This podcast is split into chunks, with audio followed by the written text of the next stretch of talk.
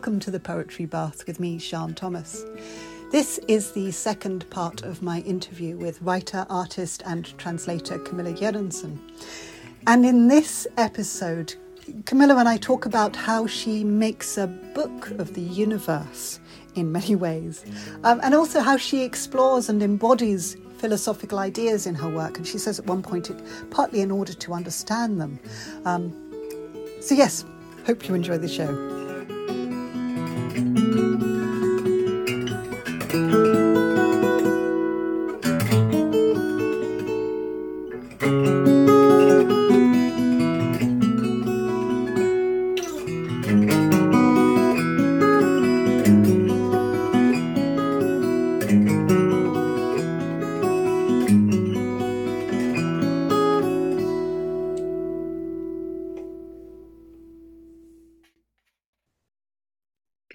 Jørgensen. Welcome back to the Poetry Bath. In the last episode, we were talking about your love of asemic work, uh, visual work. We didn't talk very much about about sound as well and music, and you played that musical piece. And so I, I wanted to ask you about music and sound in your work as well. Could you talk a little about that, please? Yes. Well, I, actually, I have a I I have a, a deaf ear, so I'm not very fond of sound. Uh, not too high sounds and not so much music anymore.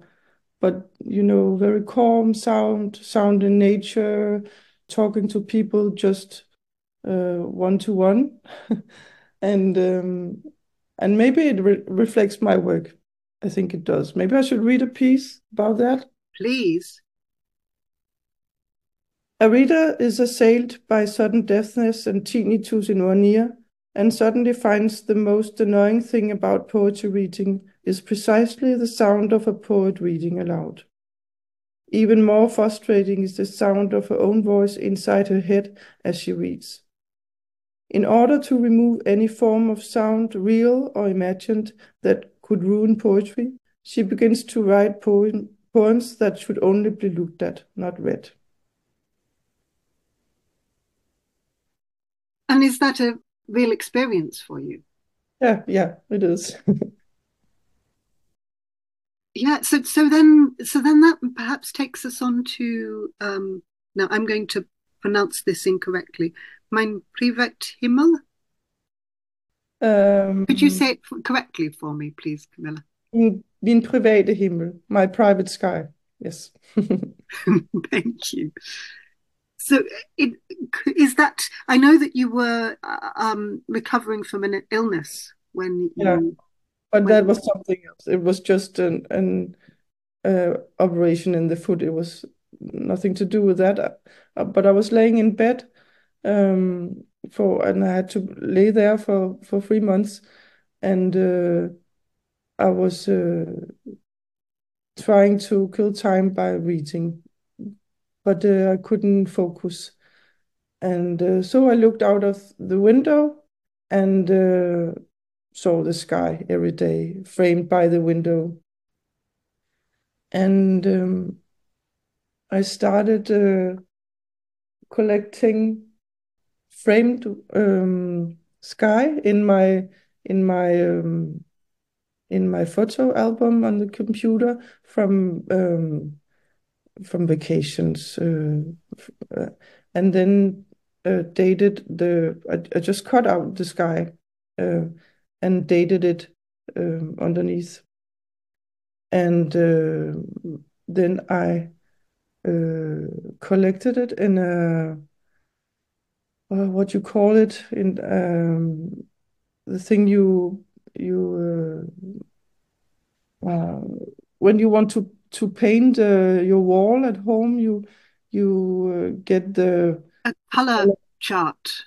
Yeah, yes, and uh, collected in the sky in in um, in this and ordered it in after what kind of blue or gray or or or even black uh, it it it was. It's, it's um, a beautiful thing. Thank you. And then I also made a, a sculpture that was um, made by glass, or no, by mirror, a, a big one that uh, the, a sculpture for the for the outside, so it could uh, mirror the the sky. For any listeners who'd like to to know more, uh, Kamilla's website is wonderful. It's an excellent resource for um, for her work, and you can see the certainly the color chart completely spread out. You have it. You've made it beautifully, haven't you? Like a fan. Mm, yes, a fan. Yes, exactly. It's it's it's really lovely, and you can see a lot of Kamilla's work on her website as well. So, uh, so was that before or after the deafness? That was uh, that was after. Yes. Yeah. Yes.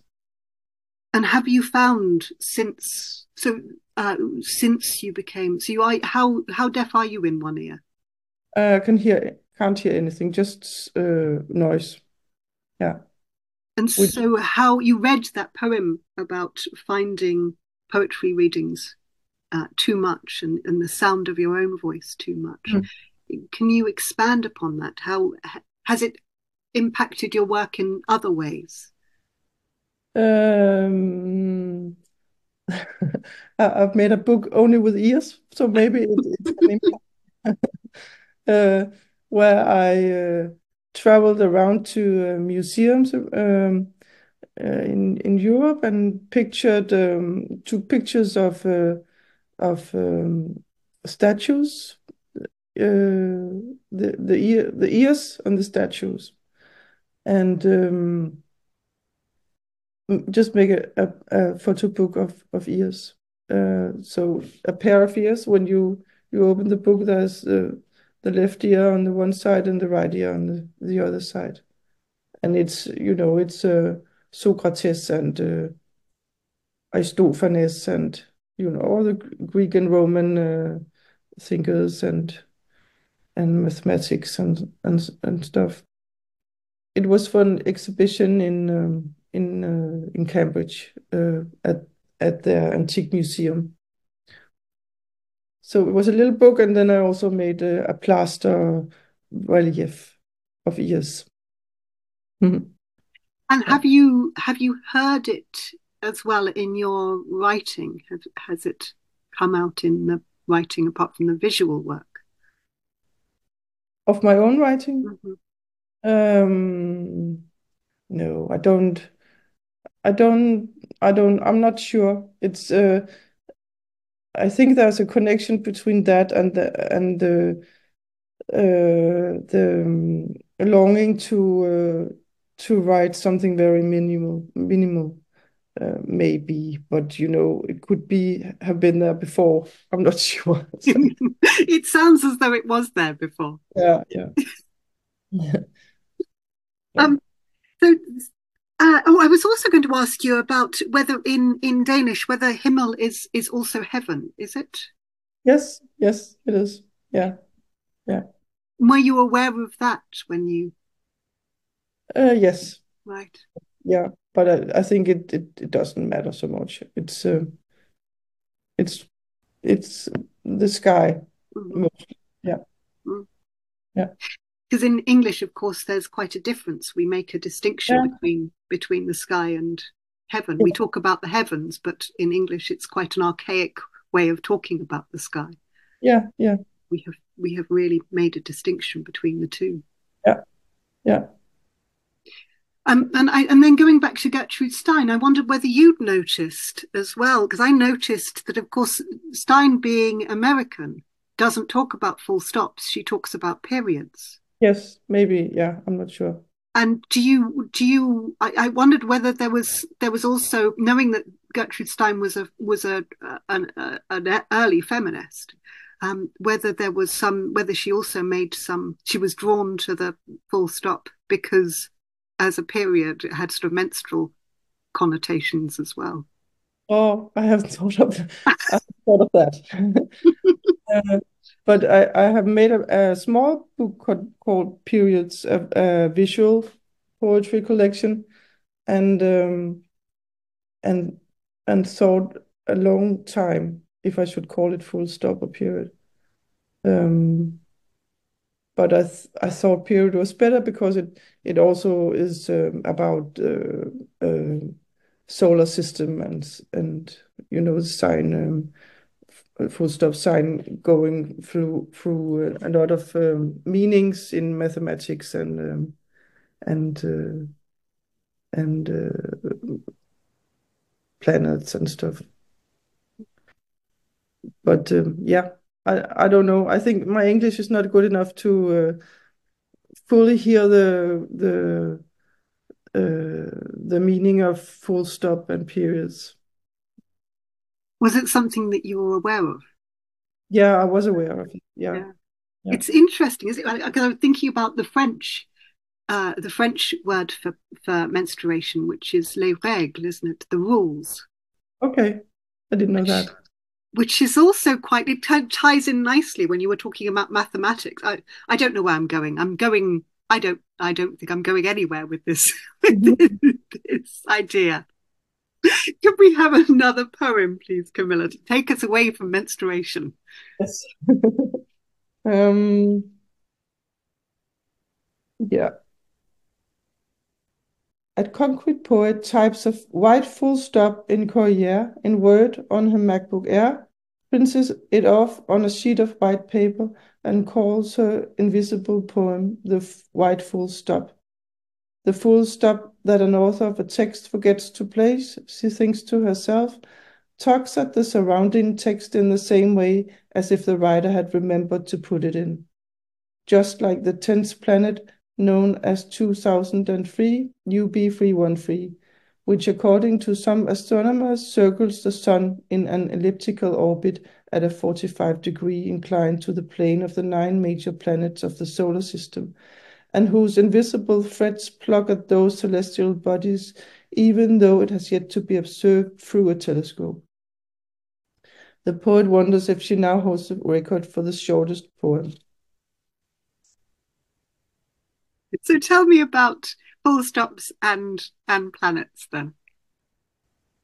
Yeah, well, it's it's just that the full stop looks like a planet, and I made a I also made a a piece where um, uh, you can see the the full stop um, um, doing the same thing as the moon. You know, getting getting uh, small and bigger and bigger and bigger and then smaller and smaller and smaller. Yeah, I just like the connection there uh, with the the the round uh, uh, geometric form. The full stop that can also be a planet and a mathematical sign. Yeah, as I talked about. So once again, we're we're going back to your idea of of of reading the world, reading the universe in this case. Yes, you can say that that um, the very small thing and the very uh, enormous thing that is uh, behind comprehension. Yeah, and the connection between the two things. Lovely. Bookmaking. So yes. can you, because you're also a bookmaker, or you've made. Yes. You make a book. You said that you make a book yeah. when you do a re- when you give a reading. Yes, I like making the books myself, but if it's it's uh, printed in in a large uh, number, of course, I make it in a in a um, get something uh, to to make it. But I like to make it with my hands, uh, or uh, just to make it on the computer and then set into print. But I like to do the whole um, most of the procedure myself. Um, and it's not because I'm terribly good at it, but uh, I just enjoy it, so I do that.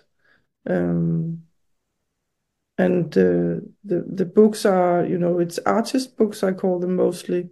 It's not so much poetry collections. It's more artist books with with um with a uh, um with poetry poetry in it mostly in one way or the other or the other so how how would you? Because I'm asking you a, probably a really unpleasant question. Um, you you just said that you think of the books as artists' books. Yes. With poetry in them. Yes. So how would you, if you were to define yourself, how would you do it? Uh, as a translator and a, a writer and visual artists. Yeah. I don't call myself a poet. Mm. But I, I, I, I write poetry though. so yeah. I think what I mostly write is visual poetry. Um, and uh, prefaces to artist books that are sort of explaining the the visual uh, side of the books.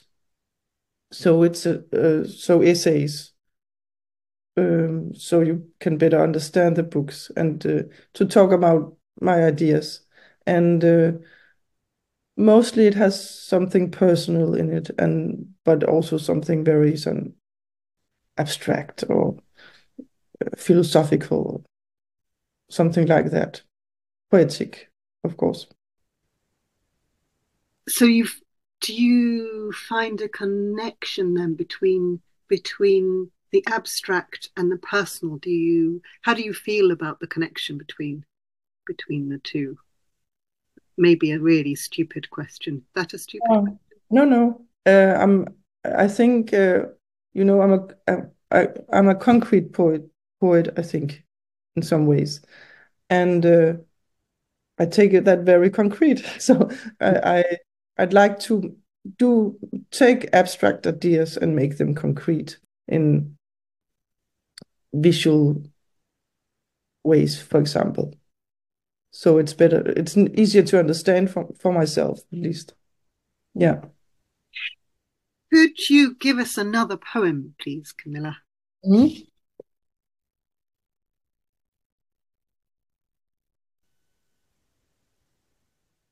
In the second half of the sixth century before Christ, a Greek author wanting to escape its unpleasant oral hiss omitted the letter sigma from his ode to the centaurs and is thus credited as the first author of a lipogram.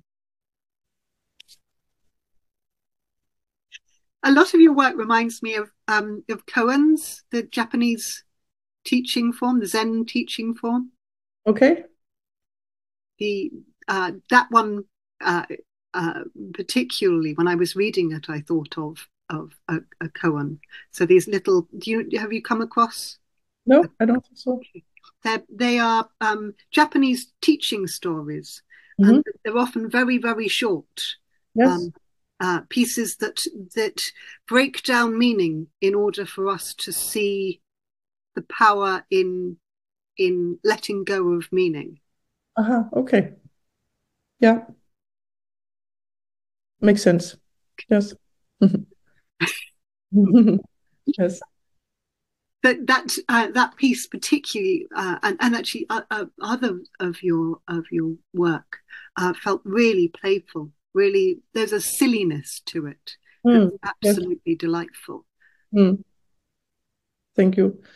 But I'm also very interested in other people's ideas of reading or writing uh, that uh, I haven't thought of myself. So, so many of the poems uh, I write is about other people's ideas of reading and writing, and uh, it could be whatever, uh, like this, the Sigma uh, that he didn't like the sound of, or or whatever. I think it's very interesting that that um, uh, to to dig into other people's minds and ideas. And to then to to see how you respond to them how you feel about yes. them. Yes. And uh, of course only take the ideas I, I think is interesting myself. Yeah. Yeah. Could you give us another please that yes. speaks to that An author once considered mediocre surpasses herself and writes a novel containing such meaningless language material that is that it draws the reader towards the absolute liberating zero. Are all those poems in that in blank verse are they all written in the third person? Are they all? Do any of them use the use the use an? Are any of them about I? No, no eyes. Tell me about that, please. Um, uh, it's because I, I, I am not very fond of eyes in poetry. I think, because it's so traditional more than I that that uh, trying trying is trying to express her feelings for for uh, the reader, which I just want to I just want to do something else. It's not I, I think it can be very interesting and beautiful, but it's not for me, I think. well, you were saying earlier about you were talking about this way of taking other people's thinking that it's interesting to to look at how other people think and other yes. people see the world and yes. and then and then reflecting it in your own impressions making it personal but it, it seems to me that you do that in a way that that um, you make it personal without making it but you but your aim is not to make it egotistical. Again it seems that there is a a reaction against the ego. Is that right? Am i am i do you would you agree with that? The ego um no I, do, I don't know. I i just think it's the reaction of the traditional form of uh, of poetry um and uh, and I think there's very little fiction in poetry. It's also it's very personal often, uh, which is fine. But I just I would like to read something more fictional also in poetry, um, and yeah. Though of course, though of course, so often in a poem, the I is not necessarily real and the, oh no. Sure. Sure mm. sure. So often poets lie. Mm, of course. Of course. Still get the feeling of of an I and uh, a you and uh, yeah I just long for another something else than that all the time. a different experience. Yes. Yeah. And someone else's someone else's mind yes yes because you know also in what I read here, there's an I and a U in, uh, in a way, but I'm trying not to uh, to take it up front. Yeah. Could you give us a final poem, please, Kamilla? Yes.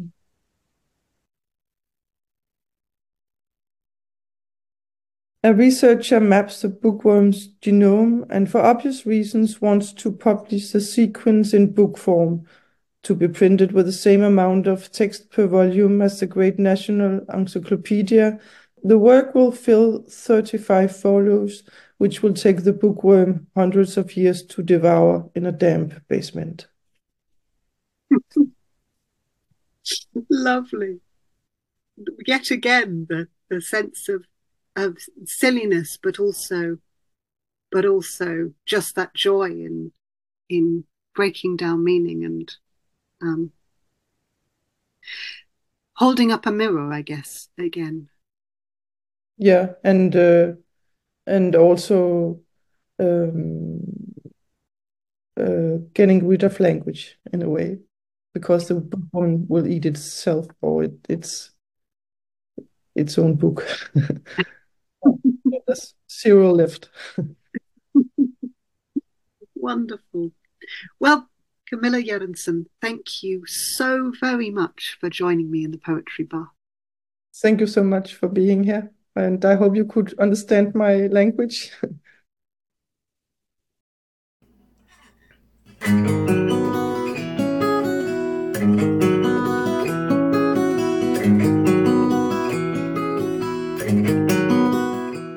You've been listening to the Poetry Bath with me, Siân Thomas, and my guest Kamilla Jørgensen. Our theme tune was composed and performed by Nigel Horn, and do join me again next time. Thanks for listening. Bye.